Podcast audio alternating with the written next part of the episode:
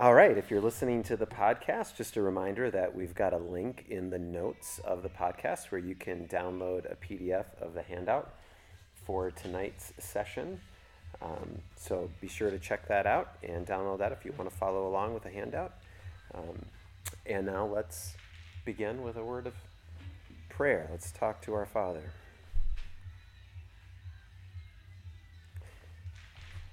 Father God was just um, chatting with someone downstairs uh, after eating and just spending time in conversation and and just reflecting. We were reflecting with each other on on how difficult it can be for us as finite humans to try and grasp who you are. Uh, and, we, and we know, Father, it's actually good news that we'll never get to the end of that. Uh, and yet, it, it can be kind of frustrating at times. And you start thinking about some of these questions around your sovereignty and providence and um, our responsibility for our decisions and actions and the reality of evil in the world in the face of a good and holy and sovereign God. And we feel like maybe we need ibuprofen close at hand. Um, Father, would you send your spirit to give us a, a measure of understanding tonight? And would you do that particularly for me, that the words that I speak would be helpful to these brothers and sisters, uh, that they would be an encouragement, that we'd walk out of this place um, more firmly, uh, with a firmer foundation under our feet as to who you are and the faith that we have. I ask it in Jesus' name. Amen. All right, just a reminder that uh, as we go along, uh, and we've been doing really good at this the last uh, few sessions, uh, you guys stopping me or asking a question or what, please do that, um, especially in topics like these that get fairly deep. So um, we'll work we'll work hard tonight, I think. Um, but let's do a let's do a brief review of last week. Providence is God's ongoing relationship with creation. We saw that in three ways. First, we looked at the doctrine of preservation.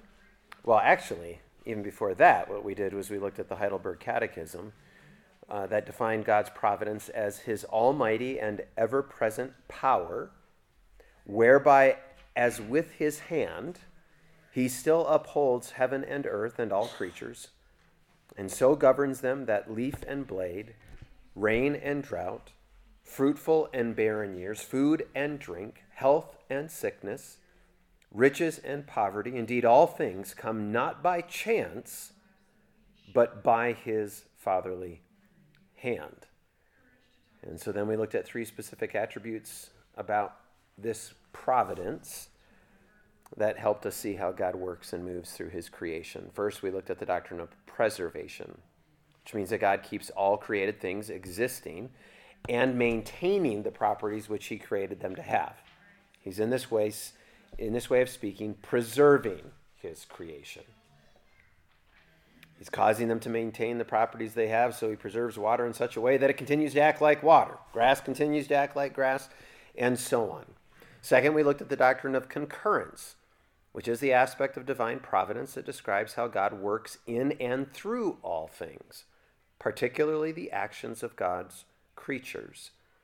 In concurrence, we see divine agency and human agency running together, or as it were, running alongside each other in specific actions. That's something we're going to dig a little bit further in today as we deal with elements of divine and human interaction and the problem of evil in particular. Third and finally, we looked at the doctrine of government which is the doctrine that God governs the world and directs all things to their appointed purpose. In other words, the world and everything in it is not ruled by chance or by fate, but by God. So we don't yell good luck when you head off to that game or that event. we say things like Godspeed. God be with you. So God sustains his creation, works in and through his creation, and ultimately directs that creation to his good ends. And where we kind of began last week and said we would come to this week is that if we understand God's providence to mean that He's preserving His creation and acting in and through and governing all things toward a specific ends that He has ordained, then there are a number of questions that quickly arise in the human mind, which is a good thing because God likes questions and He created your curiosity. Questions like how exactly are we to understand divine sovereignty and human agency to work hand in hand? Or if God is sovereign, then why are we held responsible for the evil things that we do? And why isn't God responsible? And how can God be good and powerful and there still is evil in the world done by all of these creatures? To answer these questions, let's take a look at what the scripture makes clear to us concerning divine sovereignty and human responsibility. So, as with so many things, I think when we're trying to build a theology, right, we want to make sure that it's on a foundation of the scriptures. And so, what are some of the basic things that I think that we need to, to have in place? Like, what are the presuppositions? What are the things that we know to be true um, before we start to answer those things that we may feel a little bit uncertain about? Right? So we, for, for example, we, we always want to let the texts that are very clear interpret texts that maybe not are so clear to us. Um, so that's what we want to do to start with. Scripture teaches three propositions that hold true simultaneously. Number one, God is absolutely sovereign. God is absolutely sovereign. But his sovereignty never functions in such a way that human responsibility is curtailed, minimized, or mitigated. God not only assigns times and places to people, but so reigns that even the most mundane natural processes are ascribed to his activity in the world. Remember, we read Psalm 104 last week, verse 14. Yahweh causes grass to grow for the livestock. That's how involved he is. He provides crops for man to cultivate, producing food from the earth. Further, the writer of Ecclesiastes is well aware of the water cycle, but prefers explicitly to speak of God sending the rain rather than to say merely it's raining. Which, you know, I don't know, like, we all have these different experiences, right? And I think there's a way. There's a way to say, if someone says it's raining, there's a way that a Christian can go, well, no, you know, it's God sends the rain. God causes it to. There's a way to do that that just feels really pompous um, and, and not helpful, right? Or, or this kind of spirituality that isn't actually taking a deep and abiding joy in the remembrance of the reality that you're saying. You know, you know what I mean? And, and, and I think for too much of my adult life, I threw out, I've thrown out the, the possibility of recognize those things, insert those things into conversations. One, for my own good to remind me, and for the good of those around me, but in a way that's really celebrating, that like is taking a deep joy and reminding myself that rain doesn't just happen. he's actually involved in causing it to rain. God is the one who opens and shuts, who kills and brings life, who raises up and puts down kings. Once again, establishing God's sovereignty over all of creation. But not only that, we see God's sovereignty over even the human will. Ezra 6:22. They observed the festival of unleavened bread for 7 days with joy, with joy because Yahweh had made them joyful. 622. Having changed the Assyrian king's attitude toward this is still Ezra, having changed the Assyrian king's attitude toward them so that he supported them in the work on the house of the God of Israel. So Yahweh is not only making the people joyful, but part of how he made the people joyful was that he changed the attitude of an Assyrian king to allow them to create a temple so that they could worship in joy.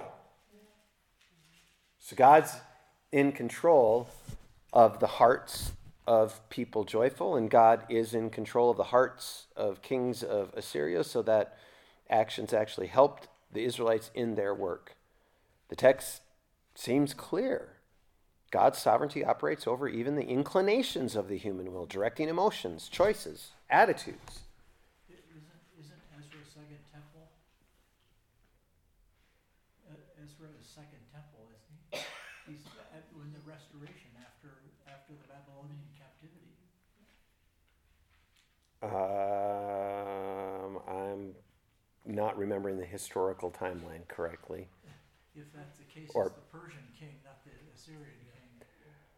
Well, I'm just reading Ezra 6:22. Unless I unless I typed it in incorrectly from reading it from the Bible. But Ezra and Nehemiah are, are uh, uh, the return of Exiles. Persia, from exile, so Yep. it's, it's Persia. during the reign of, of King Xer- Xer- Xerxes. of Xerxes. Persia. Yep. Well, you, you have a bone to pick with 622.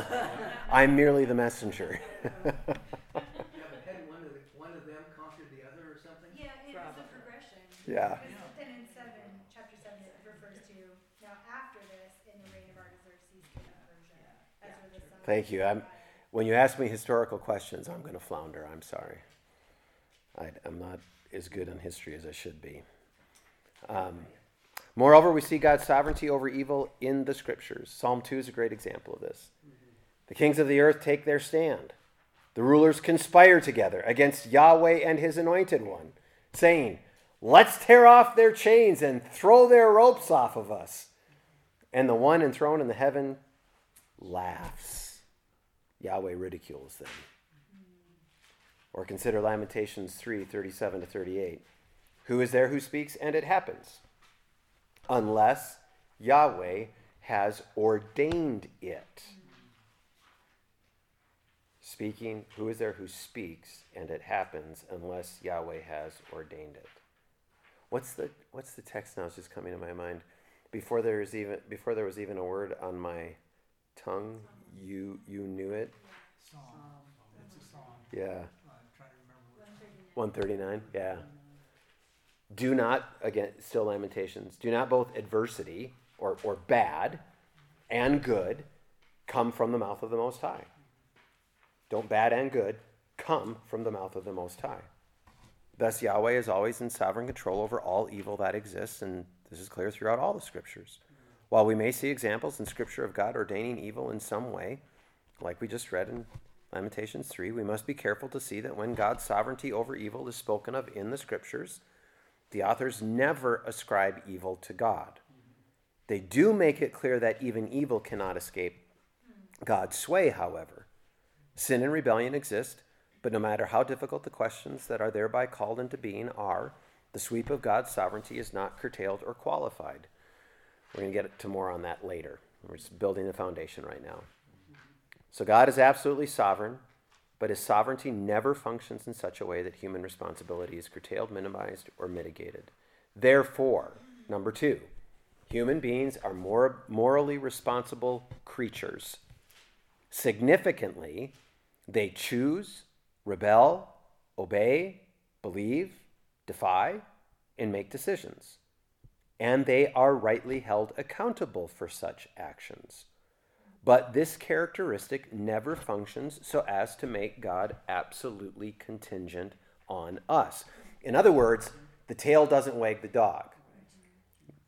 We're not making decisions that somehow forces God into a corner or forces some truth or reality back on him because of the decisions that we made.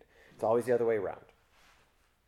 The fact of our responsibility is clear in the biblical command. For example, here's just an example, a way to try and come at this. Our responsibility is clear in the command to repent. If we weren't responsible for the things that we had done, repentance wouldn't be required. And so we read Acts 17 30 to 31. Therefore, having overlooked the times of ignorance, God now commands all people everywhere to repent. Because He has set a day when he is going to judge the world in righteousness by the man he has appointed. He has provided proof of this to everyone by raising Jesus from the dead. Human beings are responsible for their actions before God, and it is God who ordains this responsibility. Look at Joshua 24 14 to 15. Therefore, fear Yahweh and worship him in sincerity and truth. Get rid of the gods your ancestors worshiped before the Euphrates River and in Egypt, and worship Yahweh. But if it doesn't please you to worship Yahweh, choose for yourselves today. Which will you worship? The gods your ancestors worshiped before the Euphrates, beyond the Euphrates River, or the gods of the Amorites in whose land you are living? As for me and my family, we will worship Yahweh. So Joshua's making this statement to the people of God after Moses, telling them, You've got a choice to make here. And as we read further in the biblical story, we see how God held the people of Israel responsible for their actions when they chose other gods. And they followed those decisions. And then God follows those decisions with judgment and punishment and exile. So they're responsible for their actions, even though God is ordaining the entire situation and all of the activity and responsibility. Exodus 16:4 Yahweh said to Moses, I am going to rain bread from heaven for you. The people are to go, they're to go out each day and gather enough for that day. In this way, I will test them to see whether or not they will follow my instructions. Okay, so just I'm just building this idea of responsibility. Exodus 19, 4 to 6. You have seen what I did to the Egyptians and how I carried you on eagle's wings, and I, I brought you to myself. Now, if you will carefully listen to me and keep my covenant, you will be my own possession out of all the peoples, although the whole earth is mine. And you will be my kingdom of priests and my holy nation. These are the words, says to Moses, you are to say to the Israelites.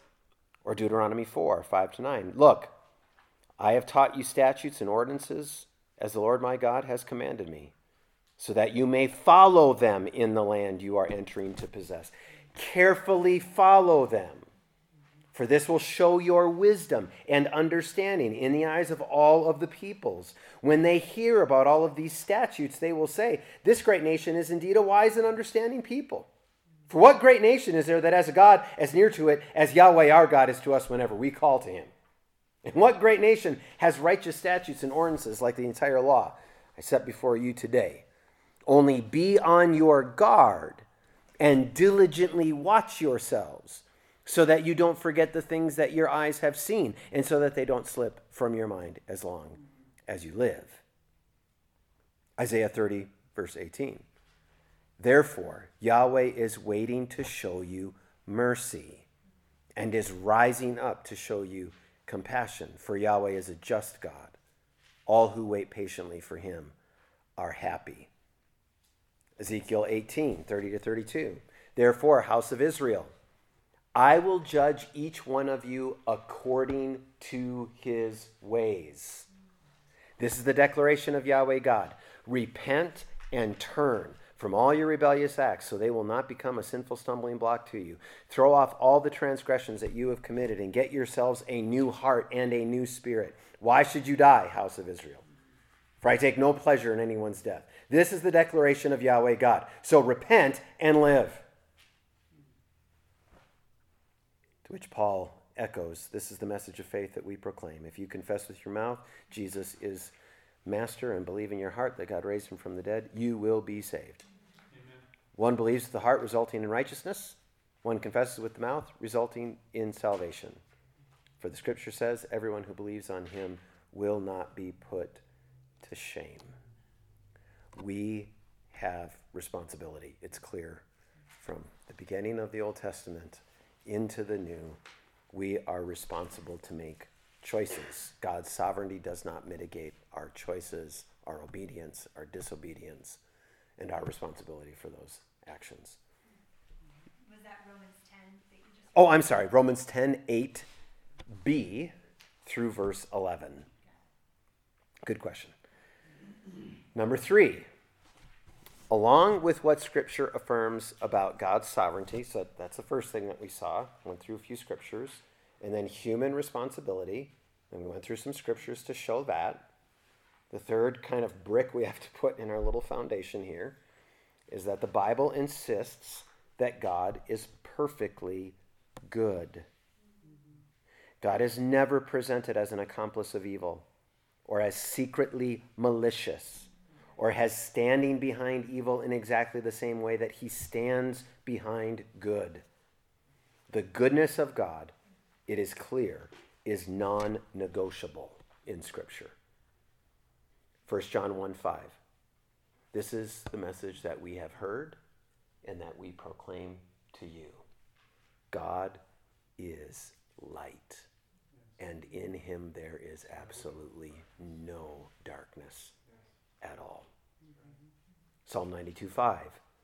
Yahweh is just, he is my rock, and there is no unrighteousness in him. Psalm 145 9. Yahweh is good to everyone. His compassion rests on all that he has made. Revelation chapter 4, verse 8. Each of the four living creatures had six wings. They were covered with eyes around and inside, day and night.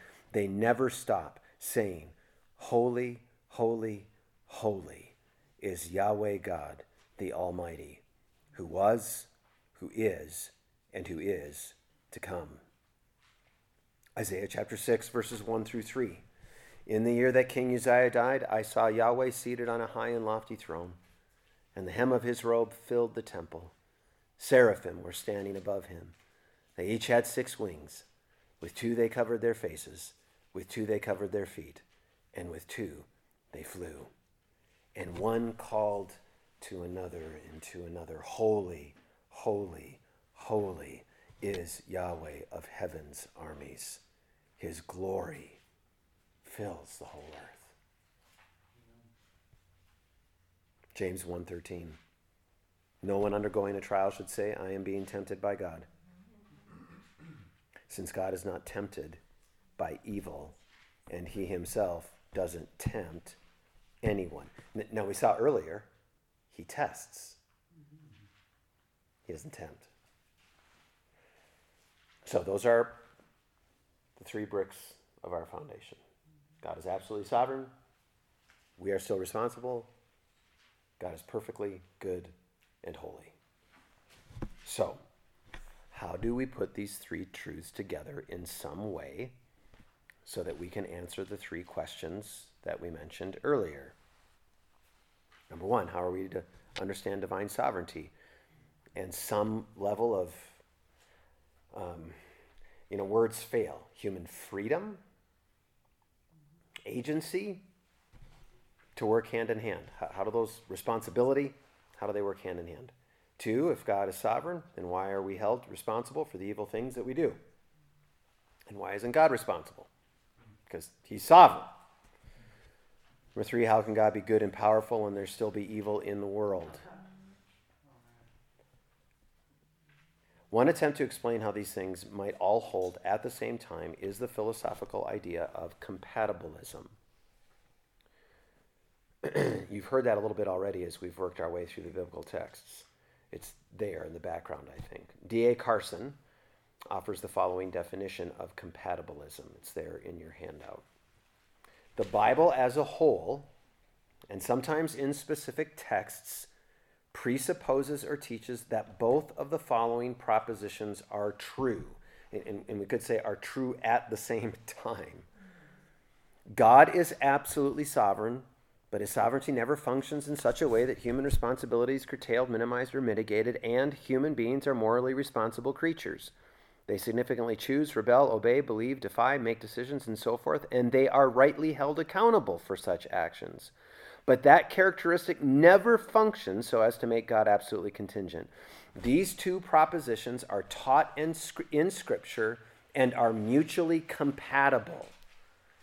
Although there are numerous passages of Scripture that address the issue, we're going to look at just three that show how God can be absolutely sovereign over all things, and human beings are still completely responsible for their actions. So, first, we're going to take a look at the story of Joseph. We're going to see that in this story, he is sovereign over all things, and that the human beings involved in the story are completely responsible. Now, we all know the story of Joseph? By show of hands, right? We remember that Joseph, one of the sons of Israel, is betrayed by his other brothers. He's sold into slavery, ends up in Egypt. And after serving in the house of Potiphar, he's unjustly accused by Potiphar's wife and is thrown into prison. Ultimately, he's delivered from prison by God and raised up to be the one through whom God rescues Israel and blesses the nations during a great famine. So I've put this text in your handout Genesis 45. Then Joseph said to his brothers, Please come near me. And they came near. I am Joseph, your brother, he said, the one you sold into Egypt. And now don't be grieved or angry with yourselves for selling me here, because God sent me ahead of you to preserve life. For the famine has been in the land these two years, and there will be five more years without plowing or, harvest, or harvesting. God sent me ahead of you to establish you as a remnant within the land and to keep you alive by a great deliverance. Therefore, it was not you who sent me here. To which, if you've read the story before, you go, but, but, you did, didn't you? it was not you who sent me here, but God. He has made me a father to Pharaoh, Lord of his entire household, ruler over all the land of Egypt. And jump down now to Genesis 50. Joseph said to them, Don't be afraid. Because they were afraid, right? What he was going to do to them. If you remember the story, like, because now he's got all this power and he's just going to kill us. And, and then they start lying to him. It's just awful. Am I in the place of God? says Joseph. You planned evil against me. God planned it for good to bring about the present result, the survival of many people. Therefore, don't be afraid. I will take care of you and your children. And he comforted them and spoke kindly to them, which is in itself a wonderful example. So, this story puts the two aspects of Carson's definition on full display. It was the brothers who had done wrong, which they knew, right? They knew it was wrong.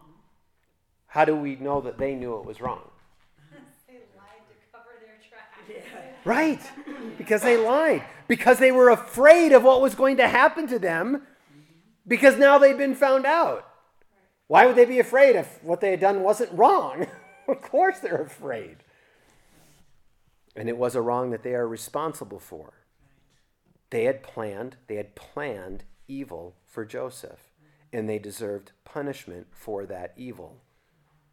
And at the same time that that proposition is true, it is also true that God was absolutely sovereign in the events of Joseph's life. He says it God planned it. God did to bring about his purpose and plan. Which, as we learn from the story, is that a smaller evil would happen to Joseph so that he might act in God's stead as a savior to Israel to avert the larger evil of his people being destroyed by famine and Egyptian rule. So we can at least, like, we get to look back in the story and we can at least understand at least a bit of what God is doing at the end of the story and why he did what he did. We could we could question that he wrote the story that way, right? We could certainly do that, but we can at least understand the story. Any any questions there with uh, Joseph? Joseph is also much matured by the whole process. Yes, he I mean, as a seventeen-year-old kid, he's not exactly Wise. wise. right, right. I mean, not that he deserves what he gets, but God certainly matures him. Oh yeah, yeah. Joseph Joseph could have done with reading a little bit of Romans 12, 3 to 8, and not thinking more highly of himself than he ought to think. Yes, for sure. But one sin doesn't beg another, As- which is your point. I, I think we should see Joseph as a type of Christ. Yes. Yeah, Who is abs- first humiliated and then exalted. Yeah. And, and for the benefit of Yeah. his people. absolutely. Yeah, that's good, brother. Yeah. Humiliation and exaltation. Yeah, that's beautiful. Eric. It makes me think of the Garden of Eden, and it makes me think of like man's fall, and you think about, you know, well,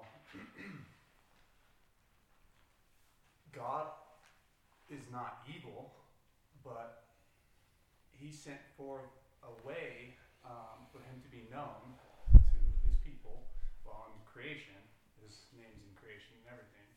So it makes me think about like the why, you know, the question of why did he allow the Satan, uh, Satan, whatever you want to say, to do what he did?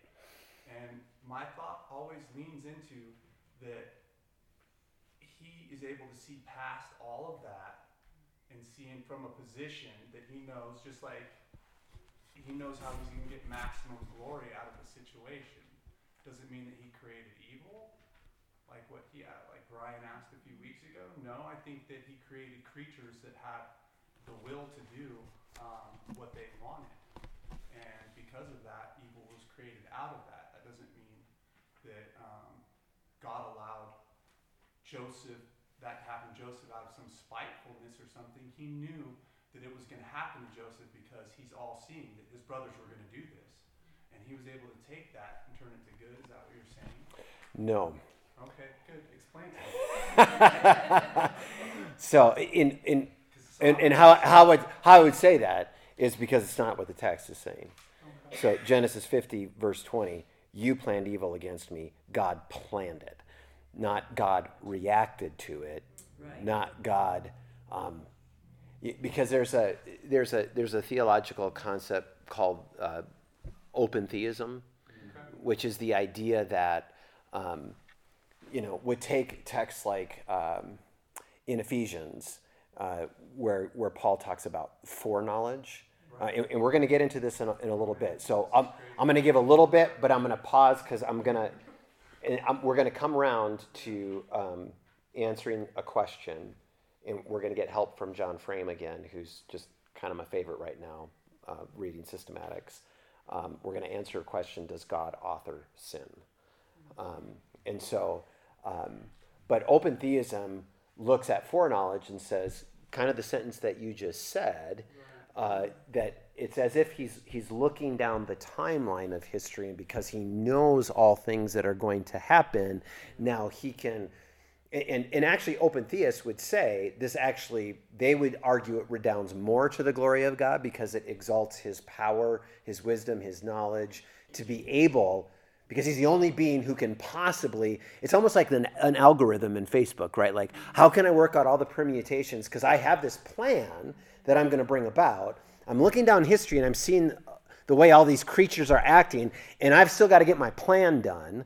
And so i have to i have to do you know whatever 4 trillion adjustments to my plan as we're going along to make sure that the end result happens. Whereas i think he's actually ordaining every aspect of the timeline. The first option is basically making God contingent upon human choices. It, it seems, yeah, and I think an open theist would argue against that, that there would be some wiggle room in there, but I think that you're, I would agree with you as not taking that position that, Yeah. that it would. I could not agree with that, Yeah, so-called open theism, which I've never heard of before. yeah, yeah. And, and it was, uh, I happened to be at Bethlehem Baptist Church when uh, John Piper was the pastor there, and Greg Boyd was the main proponent, along with Charles Pinnock, around the idea of open theism. And so I kind of was right in the middle of the the eye of the hurricane of this storm that lasted, I don't know, probably a good ten years. Um, but all right, let's move on to Job. Um, we have the background that right off the bat in the story of Job. And in verse 1, it, it says that he's blameless and upright. And then when you work down to verse 8 and we start getting into the story, we, we see that Yahweh says to the Satan, Have you considered my servant Job? No one else on earth is like him, a man of perfect integrity. Wow. Hmm. Yeah. Who fears God that turns away from evil. It's We should all Yeah. desire to have God say that about us. I you know it like it just I think God's gonna say, say saved by the Yeah. blood of Christ. He's not gonna say, It just- "Oh, it, ac- it but it, I mean, really, like when you when you if you believe the Bible is true, Right? that's just a stunning, stunning Yeah. statement Amen. from the mouth of God of a human being. It's just absolutely stunning. The Satan a- answered Yahweh. Well, does Job fear God for nothing? Haven't you placed a hedge around him, his household, and everything he owns? You've blessed the work of his hands, and his possessions have increased in the land. But if you stretch out, in other words, he's got it easy. Of course, he's a man of integrity. He's got no challenges in his life. I anybody could be a great guy if his life was easy. But stretch out your hand, strike everything he owns, and he will surely curse you to your face. Very well, Yahweh told the Satan. Notice, notice in this story too, just in case you haven't noticed it before, Yahweh is the one who brings this up. Yahweh is the one who points out Job to the Satan. Have you noticed this guy that you're not getting to? Very well, Yahweh told the Satan, everything he owns is in your power. However, do not lay a hand on Job himself. So the Satan left Yahweh's presence. One day, when Job's sons and daughters were eating and drinking wine in their oldest brother's house, a messenger came to Job and reported. While the oxen were plowing and the donkeys grazing nearby, the Sabaeans swooped down and took them away. They struck down the servants with the sword, and I alone have escaped to tell you. He was still speaking when another messenger came and reported, God's fire fell from heaven. It burned the sheep and the servants and devoured them, and I alone have escaped to tell you. The messenger was still speaking when yet another came and reported, The, the Chaldeans formed three bands, made a raid on the camels, took them away. They struck down the servants with the sword, and I alone have escaped to tell you. He was still speaking when another messenger came and reported, Your sons and daughters were eating and drinking wine in their oldest brother's house. And suddenly a powerful wind swept in from the desert and struck the four corners of the house. It collapsed on the young people so that they died. And I alone have escaped to tell you in a matter of seconds, he's lost everything. And Job stood up and tore his robe and shaved his head. And he fell to the ground and he worshiped. He worshiped.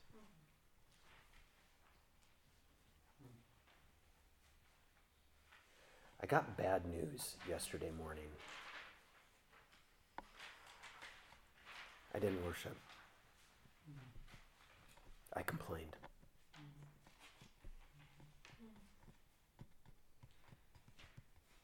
I got good news this morning. I worshiped. Something's wrong with that picture. I asked God's forgiveness for not worshiping yesterday morning. Because look at what Job says. Naked I came from my mother. This is his worship. This is his worship.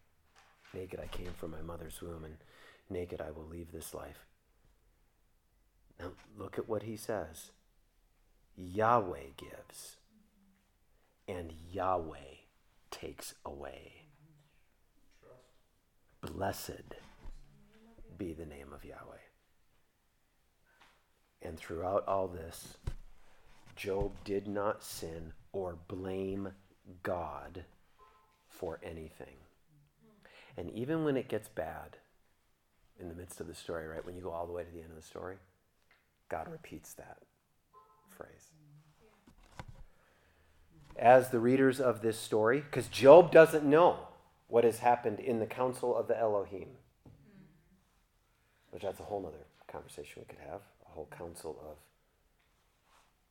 capital E Elohim, small e Elohim. I'm still trying to work that out. As readers, though, we know the Satan took Job's property and the lives of his children. Job ascribes the giving and the taking away of his property and the lives of his children to Yahweh, not to the Satan. The narrator of the book says that in Job's description of all of this to Yahweh, that Job did not sin or charge God with wrong. His view of God and his providential control over even the worst of tragedies produced in Job humble, heartbroken worship. Yahweh gives, Yahweh takes. Blessed be the name of Yahweh. Questions? I love this story so much because to me, what it really showed me is about a point in my walk how like um, um, God showed me it's okay to wrestle with Him and to you know question some things because He brought forth some knowledge in that um, and wisdom and you know what I mean. And um, for I've had people explain to me that Job was prideful and you know, but the book says what it says. You know, he's blameless. I mean, um, what I get out of it is. Uh, you know, we are going to be in positions where we might not have anything else to lean on but to talk to God about what we're going through in that situation. Yeah. We might fall short with our questions, but He won't fall short with His answers. Yeah. Yeah. The Psalms are a wonderful place to go to, aren't they, for that expression? We see the psalmist express that all the time. And, and, and apparently, I, I, I don't know how else to interpret some of the things that, at minimum, Job, I, I said it this last Sunday, he, or was it the Sunday before? Um, he seems frustrated at minimum, right? He starts asking questions and he, at, at minimum, he gets close to a line. Because God also come, and, and again, we don't have tone in the Bible, right? But when, when you say, when you say, uh, gird up your loins there, Job, buddy, because uh, I got a couple questions for you. Over 60 of them. Get ready. Like I'm, I'm hearing tone. Like I, am you know what I'm seeing? I'm seeing Gandalf with, with, with Frodo, with Frodo in the. Who do you think you are, dude? Or it's Bilbo. It's Bilbo. And the whole room gets dark and do not toy with. Um, but but God is then able to still say, Right. Job's not the one who's done wrong here. You're the ones who have spoken wrong of me. Um, so apparently, he skirted a line. Let's go to Jesus. The crucifixion of Jesus Christ, the sinless Son of God, the righteous one, the one who never sinned, is arguably the most wicked and evil atrocity ever committed. Yet it happened by the hand of God and the plan of God. Acts 2:22. Fellow Israelites, listen to these words. This Jesus of Nazareth, this Peter, was a man attested to you by God with miracles, wonders, and signs that God did among you through him, just as you yourselves know. Though he was, which we could just, there's so much to. Have you, have you thought about that before? He's a man attested to you by God with miracles, wonders, and signs that God did through him. In other words, he's saying something about how Jesus accomplished the things that he did not on his own. Right. He emptied. That's remarkable. That he goes out into the wilderness, and after his time in the wilderness, I mean, the Spirit of the Lord descends upon him at his baptism. He's ministered to by angels and strengthened. And then he goes into the, into the synagogue and opens the scroll and, and reads the passage about this, this one who's going to come, and the Spirit of the Lord is upon him. So, in this way, we're like Jesus. Jesus needed the Spirit of God to do the amazing things that he did. We need the Spirit of God, which means we can do the amazing things that Jesus did. Okay, that was for free. Um, though he was delivered up according to God's determined plan and foreknowledge, you used lawless people to nail him to a cross and kill him. So, see, both are operating. God's determined plan is at work in the death of Jesus, and people are doing it, and because they're doing it, they're lawless. Acts 4:24 When they heard it they lifted their voices together to God and said, "Sovereign King, who made the heaven and the earth and the sea and everything in them, who through the mouth of our father David, your servant said by the Holy Spirit, why did the Gentiles rage and the peoples plot in vain?" The kings of the earth set themselves, and the rulers were gathered together against the Lord and his anointed. We read that passage earlier, Psalm 2. For truly in this city there were gathered together against your holy servant Jesus, whom you anointed. Both Herod and Pontius Pilate, along with the Gentiles and the peoples of Israel. So people are doing things, making decisions to do whatever your hand and your plan had predestined to take place. It was men, lawless people, verse 23, chapter 2, who sent Jesus to the cross, for which they are responsible. This travesty of justice. And at the same time, it was God who oversaw it, ordained it, predestined it, foreknew it, made sure that it happened. And so we see the idea of compatibilism worked out in Scripture in these three stories God sovereign over all things, sin, evil, the Satan, all of it, and human beings completely responsible for and acting out actions, decisions, sin. Though we may not fully understand how it works, we see the doctrine of compatibilism, compatibilism throughout Scripture, pointing us to the truth that while man retains some level of agency and moral responsibility, God retains his sovereignty over all, including moral actors on his stage. Questions? Would you say that God chose Jesus, despite being that it was from the very beginning? Um, would you say that Jesus played a part in it because of his willingness to do what he knew he had to do? Uh, or was God just chose Jesus? Um, what would you say God's reason for choosing Jesus to be the sacrifice was? Was it because he knew that he would walk it out through obedience. he knew that, that he was willing. He knew that he would do all those things. I think that those. Deep question. I think everything after the because that you just said there. yes, absolutely, that's true of Jesus right. for sure. He knew that of the Son. Um, why? You know, I, I think I would push your question back. Would that be the way to say it? kind of further back even one stage um, because um, you know you're, you're kind of asking the question did he did god do that because he knew these things about jesus and how he would respond yeah.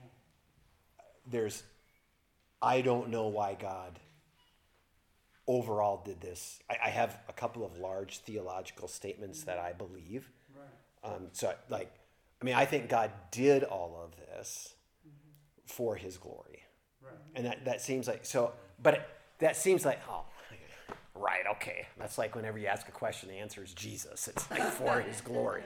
But no, this is good. This just one second. Um, so it's, I, I think, like, I, I have to push back and go, I'm not going to be able to answer the ultimate question why beyond right.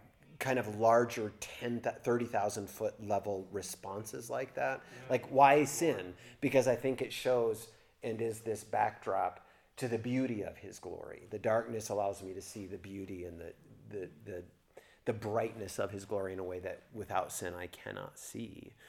I, I can't argue that it was still necessary. I can't argue that he could have done all kinds of th- other things. All I can rest in, me personally, is because he's God and because of what I know in the Bible about God, his wisdom is like all those things that we talked about in his attributes. I the sentence that one of the sentences I have in my theologi- in theological structure is this is the best of all possible worlds. Because he's God. Yeah. So I'm left with no other conclusion that it's the best of all possible worlds. Claude, you had something you wanted to add the, or ask? The scripture bears abundant witness that Jesus had a pre-incarnate existence. Absolutely. As the, yes. as the Son. And my understanding is he chose that as the Son in his pre incarnate existence. He chose all of that mm-hmm. In obedience to the Father. Yeah, I would agree. I, am not. I'd have to ask, ask you to flesh that out a little bit because I, I think you're right. I, I think you're speaking in to some level. Now we had some bit of disagreement, I think, on some of the uh, potential hierarchy within the Trinity, as I recall. I think we had that conversation, you and I. Um, so yes, I think always God the Father, God the Son, God the Holy Spirit, absolutely. Um, and I think you know when I think I think of Jesus in his incarnate form speaking to not my will but your will, and I am going to submit to the will of the Father, and he's always describing this, and he's going. He wants to spend time with the Father, speaking to the Father in prayer and having ongoing communion now in his in, incarnate state. Um, so yeah, I, I absolutely agree. There was always Father, Son, and Spirit. It, that is that what essentially? Are you saying a little bit more? The point that I wanted to make is that in his pre-incarnate existence, he He chose, he chose what would To happen. be the Son, or chose to be incarnate, this? to be incarnate as Jesus and to suffer what he suffered. Mm-hmm. He emptied himself and took upon himself the form Yeah, of a servant. yeah. If by chose you mean he responded in obedience to the will of the Father. That's Well, what we saw, I'm we saw that in reading. his incarnate existence, but I believe that in his pre-incarnate existence, he also chose this, this fate, this. Yeah, yeah. Oh, yeah. I, I would. I think that. I think one flows and follows from the other. Yeah, I see what you're saying now.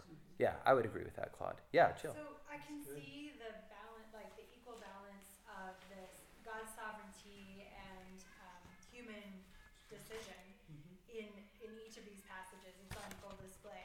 But um, when it comes to just kind of nitty gritty daily life, um, and I can almost accept it easier if it's like, oh, this accident happened. Okay, I busted my finger.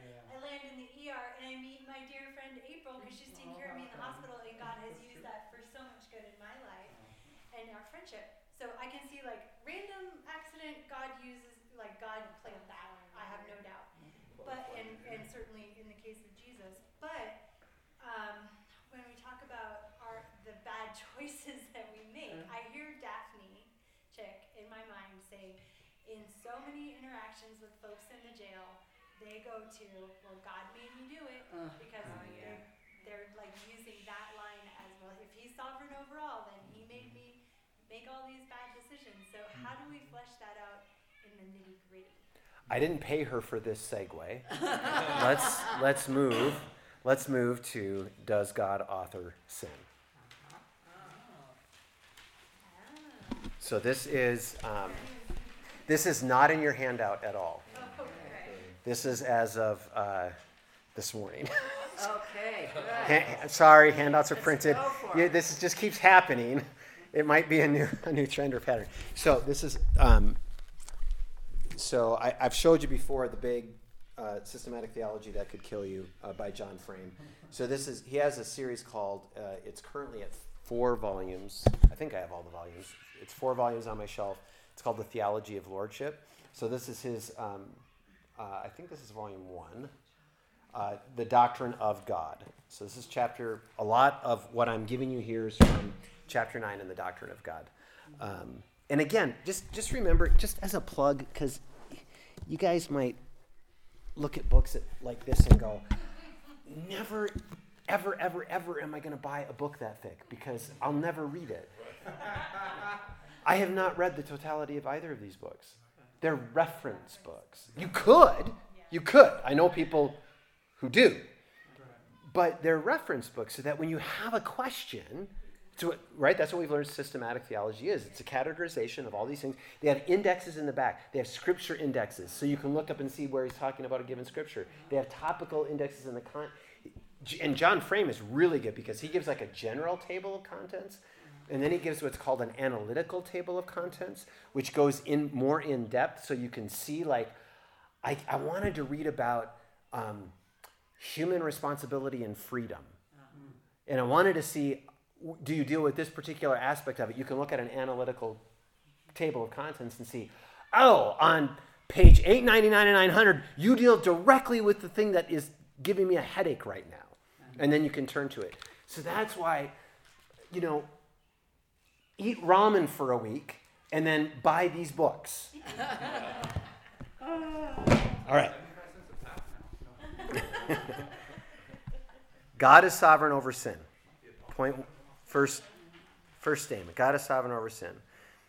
God does harden hearts, and through his prophets, he predicts sinful human actions long in advance, indicating he is in control of human free decisions. Mm-hmm. Kind of, maybe we put free, I, I want to put free in quotes. Now, theologians have found it difficult to formulate in general terms how God acts to bring about those sinful actions. So that's your question. Well, God brought about my sinful action. Which, first response, Jill, that I would actually give to that is even if God brought about your sinful action, does not absolve you of the moral responsibility and consequence of that action. Which then they will say, probably, but God made me do it. It's not my fault. It's His fault. He should be the one who's suffering the punishment for that, not me. We'll get there. Do we want to say that God is the cause of evil? Never. That language is certainly problematic since we usually associate cause with blame. Okay, now, you got, if you have to get up right now and do like a couple jumping jacks, if you're tired, if the, the, the pulled pork is get, we're gonna, this is gonna be some heavy sledding. I'm just telling you right now. So stop me if you have a question, if there's a word or what, like you want to like. It seems that if God causes sin and evil, he must be to blame for it. Therefore, there's been much discussion among theologians as to what verb should best describe God's agency in regard to evil. Some initial possibilities God authors, brings about, causes, controls, creates, decrees, Permits. for or that's we're, we're going to get there foreordains Hardens. incites includes within his plan makes happen ordains permits plans predestines predetermines produces stands behind wills many of these are extra scriptural terms and none of them are perfectly easy to define in this context because every one of those we have to define exactly what we mean. Because words mean things right? Especially when you're and remember you're all theologians right? You're all studiers of god building a theological system. That's why you're here. We have to figure out what the terms mean. So theologians like us need to give some careful thought about which of these terms if any of these terms should be affirmed. And in what sense should they be affirmed? Because words are the theologian's tools in a situation like this, none of the possibilities is fully adequate. There are various advantages and disadvantages among the different terms. So let us consider some of those that are most frequently discussed. Number one, does God author sin? The term authors is almost universally condemned in the theological literature. It is rarely defined, but it seems to mean both that God is the efficient cause of evil and that by causing evil, he actually does something wrong. That's because if you hear someone authoring something, right, that's what you would think. He's the cause of it, and so he's could be blamed for it. So the Westminster Confession says that God, quote, neither is nor can be the author or approver of sin. Despite this denial in a major Reformed confession, Arminians regularly, okay, regularly excuse me, charge that Reformed theology makes God the author of sin. They assume that if God brings about evil in any sense, he must therefore approve it and deserve the blame. In their view, nothing less than libertarian freedom will serve to absolve God from the charge of authoring sin. So somehow we must confess both that God has a role in bringing evil about and that in doing so, Right? Because remember all the scriptures. What did we see in the scripture? He's holy, he's blameless. And he's absolutely sovereign. So we have to figure out how can he have a role in bringing evil about and still be holy and blameless? Because God does bring sins about. But always for his right? Joseph, Job, Jesus.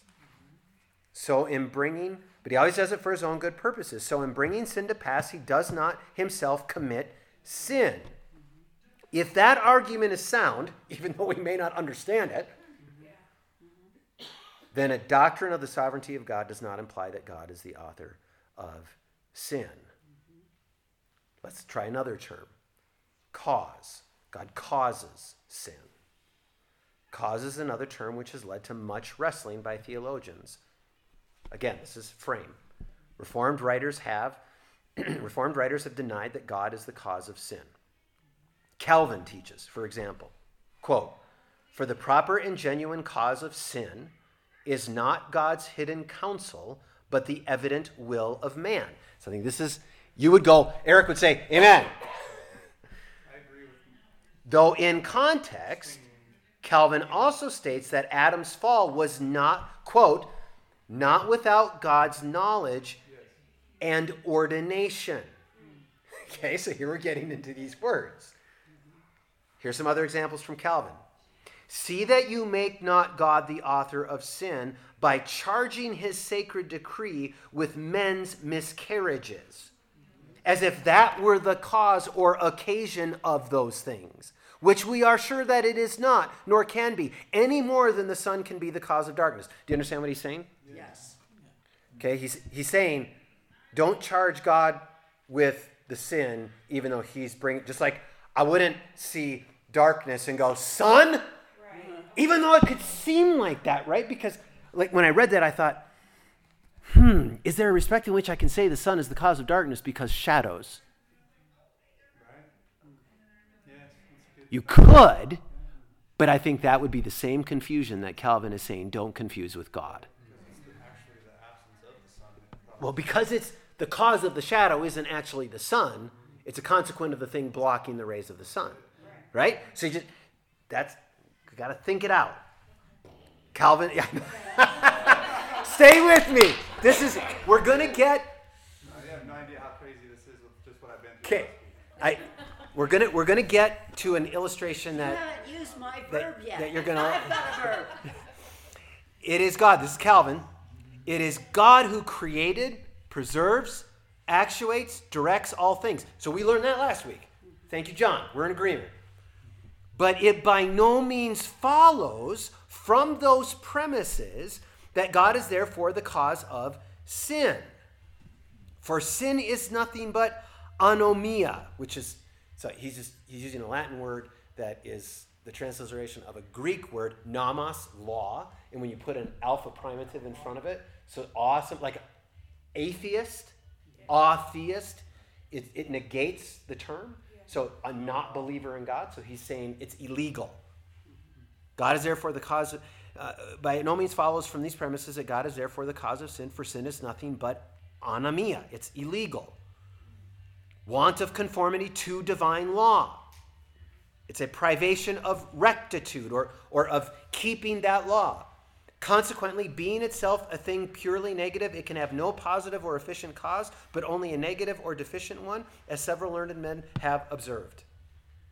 Okay, I am going to go to, because of time, because I could do this for another hour.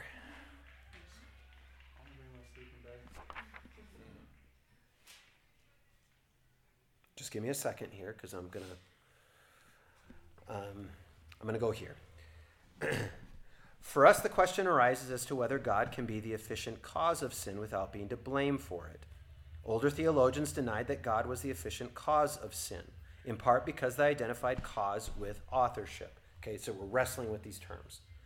But if the connection between cause and blame in modern language is no stronger than the connection between ordination and blame, because that's the term that Calvin used, ordination, then it seems to me, this is Frame, that it is not wrong to say that God causes evil and sin. It's not wrong to say that. Certainly, we should employ such language cautiously. However, in view of the long history, oh, excuse me, certainly we should employ such language cautiously, however, in view of the long history of its rejection in the tradition. In other words, so many have rejected the idea that God causes sin, but we want to open the door. Is this a way that we could talk about sin and God's sovereignty? It is interesting that Calvin does use the word cause, referring to God's agency in bringing evil, evil about. He distinguishes between God as the remote cause and human agency as the proximate cause. Remember when we talked about that last week? remote and proximate cause. So the proximate cause is what I see kind of right in front of me, but there's something back here that caused it. So you might see, um, you might see your son writing graffiti on the fence that you just painted white, and you say, "What have you done?" And your son says, Billy made me do it. He told me if I didn't put graffiti on the wall, he was going to beat me up. Billy was the secondary, or excuse me, Billy was the remote cause, right? So it's, that's kind of a, a human analogy to see remote, proximate cause. Arguing God is not the author of sin, Calvin says. The proximate he says the proximate cause is one thing, the remote cause another. Calvin points out that when wicked men steal Job's goods, okay, remember Job's story, Job recognizes that Yahweh gave and Yahweh has taken away. May the name of Yahweh be praised. The thieves are the proximate cause of the evil. They're guilty. But Job doesn't question the motives of Yahweh, who is the remote cause of that evil. Calvin does not, however, believe that the proximate ultimate distinction is sufficient to show us why God is guiltless. Listen to Calvin. I felt so good when John Calvin, like, I have this much of a shelf with Calvin. He says, quote, but how it was ordained by the foreknowledge and decree of God, what man's future was, without God being implicated as an associate in the fault, as the author and approver of the transgression, is clearly a secret, so much excelling the insight of the human mind that I am not ashamed to confess being ignorant.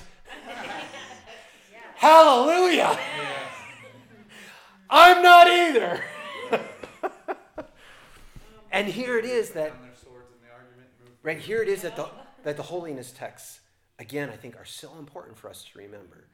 Because that's what is so right there's the thing there's things that we don't understand but I can understand human responsibility. I can understand moral agency. And I can understand the holiness of God and the sovereignty of God. So what we're just like, and man, I'm sweating up here trying to figure this out. Yeah. Right? Like we're we're wrestling with trying again as I prayed at the very beginning. This is the one to whom I will look. He who is humble and contrite mm. and trembles at my word. Mm. We, these are ineffable un, how unsearchable, how inscrutable, um, who has known the mind of Yahweh? Calvin uses the proximate remote distinction merely to distinguish between the causality of God and that of creatures, and therefore to state that God is always righteous. And at the same time, he does not believe the distinction ultimately solves the problem of evil. At least we can say the above discussion does indicate that Calvin is willing in some contexts to refer to God as a cause of sin and evil. He also describes God as the sole cause of the hardening and reprobation of the wicked. Quote, Therefore, if we cannot assign any reason for God's bestowing of mercy on his people, but just that it so pleases him, neither can we have any reason for his reprobating others but his will. When God is said to visit mercy or harden whom he will, men are reminded that they are not to seek for any cause beyond his will. Consider now the term permits. Okay. Oh.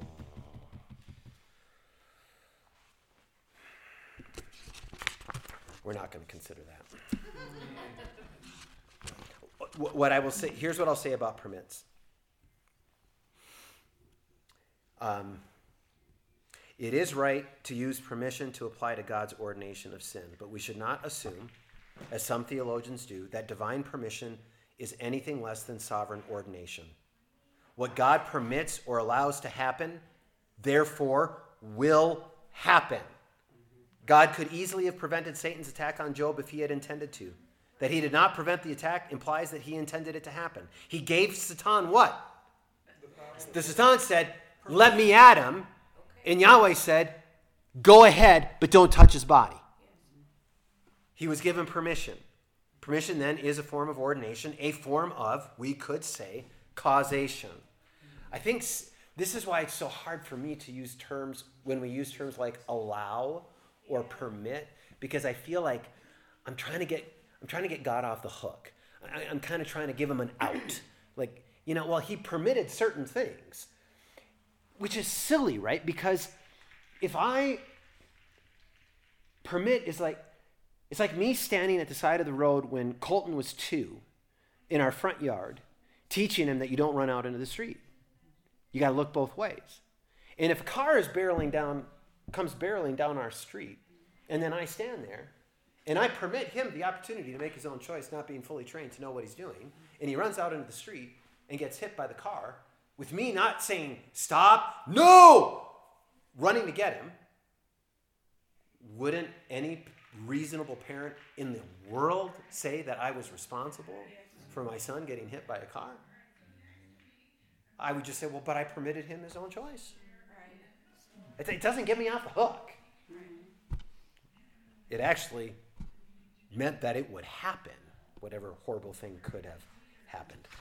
Um, all right, here's where we're going to end. Um, you guys are so patient, and thanks for hanging in there. Um, we should say something more about the nature of God's agency in regard to evil.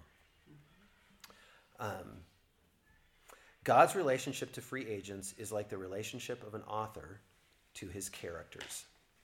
Let us consider what, to what extent God's relationship to human sin is like that of Shakespeare to Macbeth, the murderer of Duncan. So, question Did Shakespeare kill Duncan? Okay, this is John Frame. I borrowed the Shakespeare Macbeth illustration from Wayne Grudem's excellent systematic theology, but I disagree with Wayne on one point. He says that we could say that either Macbeth or Shakespeare killed King Duncan. I agree, of course, that both Macbeth and Shakespeare are responsible at different levels of reality for the death of Duncan. But as I analyze the language we typically use in such contexts, it seems clear to me that we would not normally say that Shakespeare killed Duncan. Shakespeare wrote the murder into his play, but the murder took place in the world of the play, not the world of the author. Macbeth did it, not Shakespeare.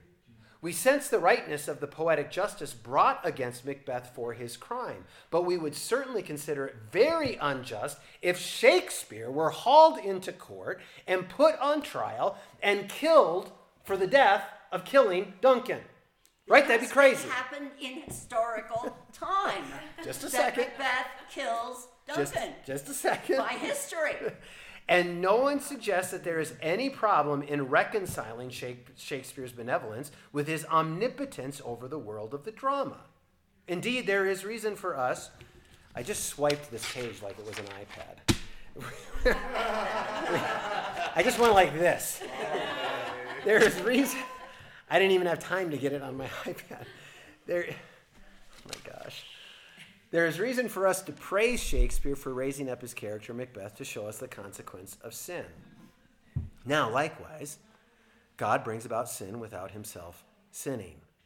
The difference between levels, then, may have moral significance as well as metaphysical. It may illumine why the biblical writers, who do not hesitate to say that God brings about sin and evil, are not tempted to accuse him of wrongdoing. The relation between God and ourselves, of course, is different in some respects from that between an author and his characters. Most significantly, we are real. Macbeth is not. However, and I think this is so important, I think what the Shakespeare, Macbeth, and Duncan illustration help us with is at a different level of reality, we see God as author, God as the omnipotent one who is creating a very real world of characters. And are we open? What this illustration did for me is that it opened my mind to the possibility. Am I open to the, the idea that there are that this is a certain level of reality and there's an entirely different level of reality that God operates in? And am I open to the idea that there's a certain kind of moral reality that I understand that operates in this world that He has created, And there may be a different kind of even moral reality that operates where God operates that isn't a I get to do an end around or I'm breaking things that I've put into place, but that there's this vast difference in that reality in my reality. That God is the absolute controller and authority, the most present fact of nature and history. He is the lawgiver, we are law receivers. He's the head of the covenant, we are the servants. He has devised the creation for his own glory, we seek his glory rather than our own. He makes us as a potter makes pots for his own purposes. Do these differences not put God in a different moral category as well? The very transcendence of God plays a significant role in biblical responses to the problem of evil. Because God is who He is, the covenant Lord, He is not required to defend Himself against charges of injustice. He is the judge, not we. Very often in Scripture, when something happens that calls God's goodness into question, God pointedly refrains from explaining. Indeed, he often rebukes those human beings who question him. Job demanded an interview with God so that he could ask God the reasons for his suffering. But when he met God, he asked him questions like, Brace yourself like a man, and I will question you, and you will answer me. The questions mostly reveal Job's ignorance about God's creation. If Job doesn't understand the ways of the animals, how can he presume to call God into question? He doesn't even understand earthly things. How can he presume to debate the heavenly realm? God is not subject to ignorant evaluations of his creatures. So, therefore, in saying that God is related to the world as an author to his story, I think, I think, I think, right now, my current understanding of this question is that it actually provides a way of seeing that God is not to be blamed for the sin of his creatures.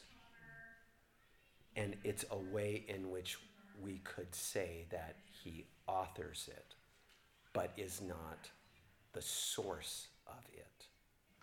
Because in him there is no darkness at all. So, mainly with Frame's help, that's my current understanding of trying to get at the question of does God author sin? Yeah, phew, someone said phew. Questions? And so ultimately, the person in jail is really having, they have their moral responsibility for their own actions. I mean, that's the bottom line. Yeah, yeah.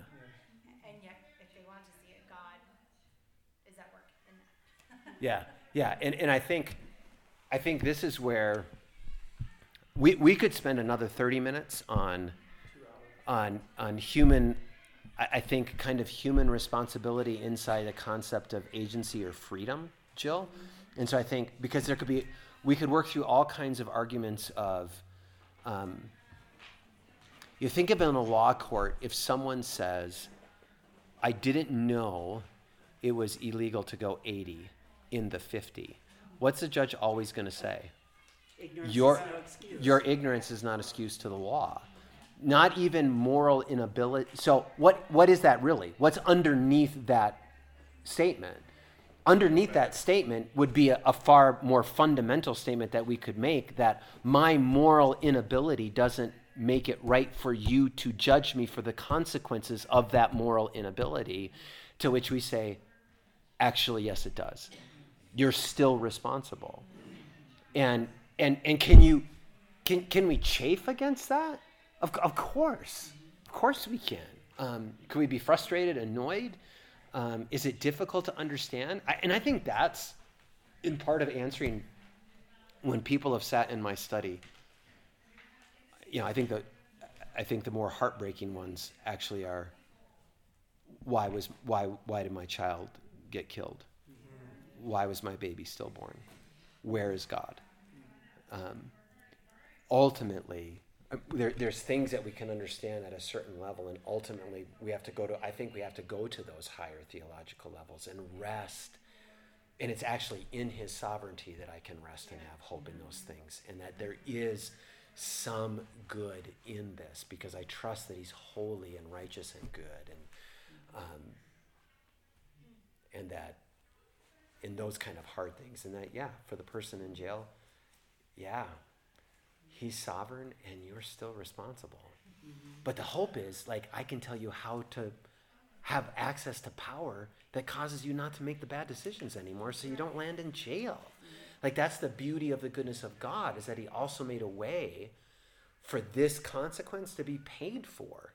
Because this consequence is just the human consequence of your action. There's an eternal consequence that's coming.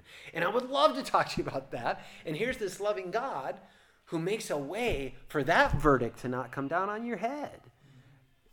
Are you willing to see that there's an even greater judgment? Oh my goodness. Far more terrifying and terrible than the one that you're talking about right now.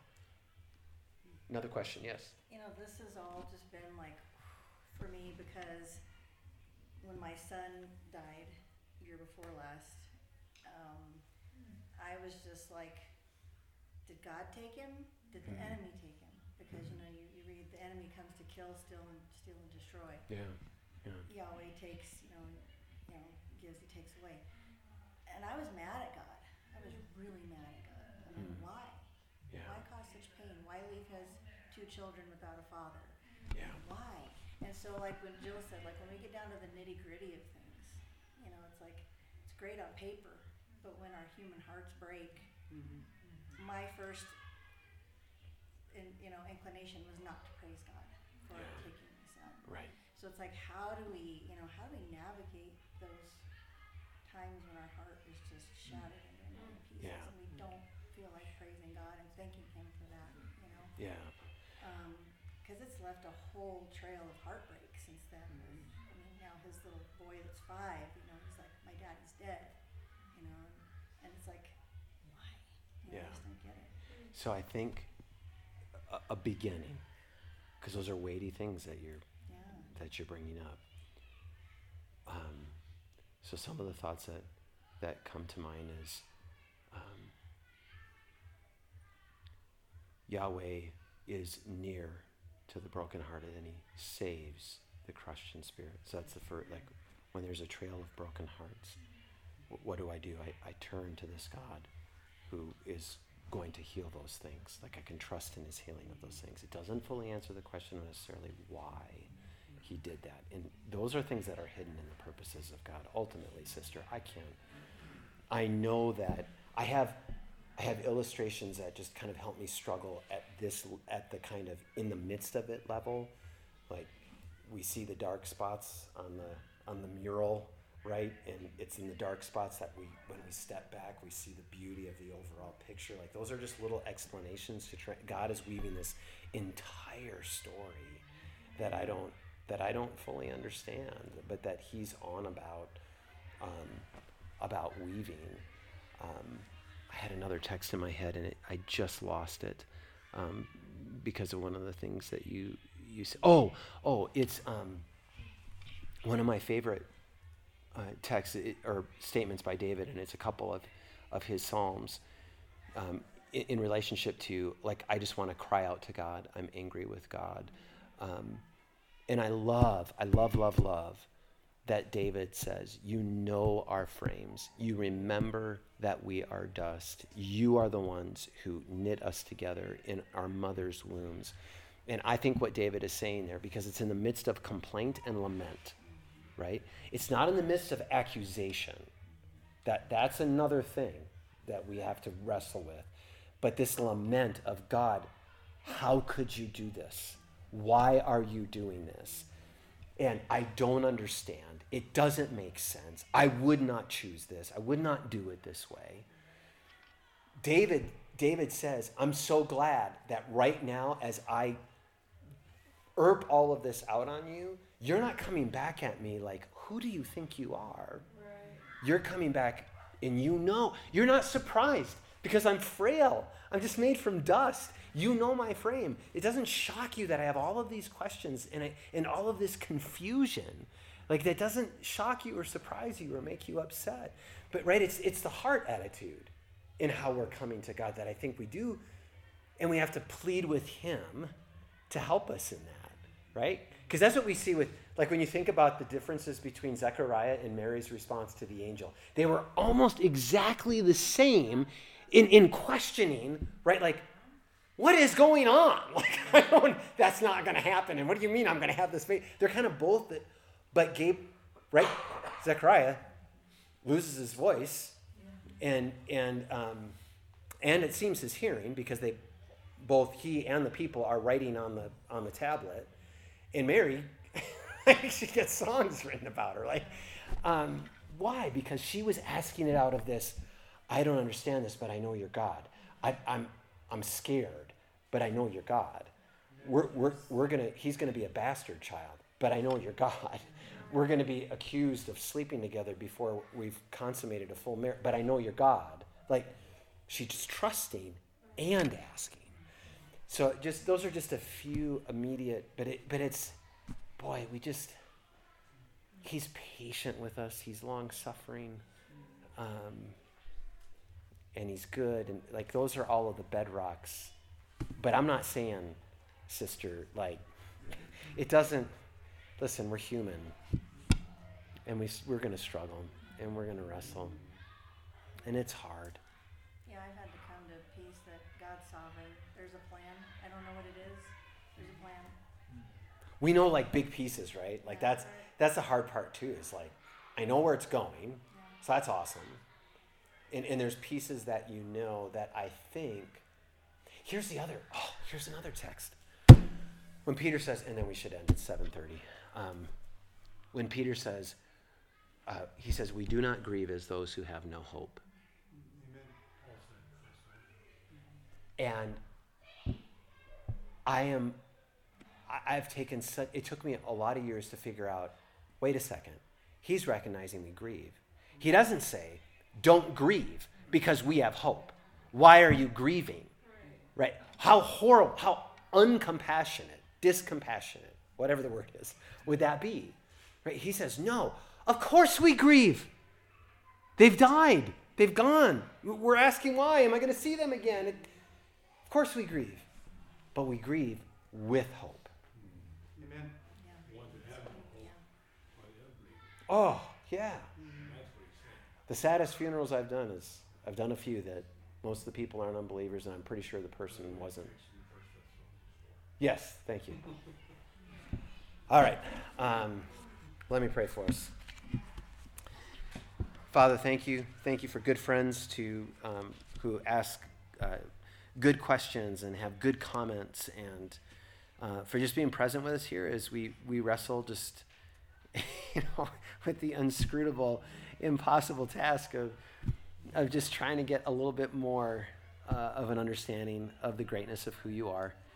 Thank you for being God. Thank you for being our God. Thank you for opening our minds uh, to your word and, and to new understandings.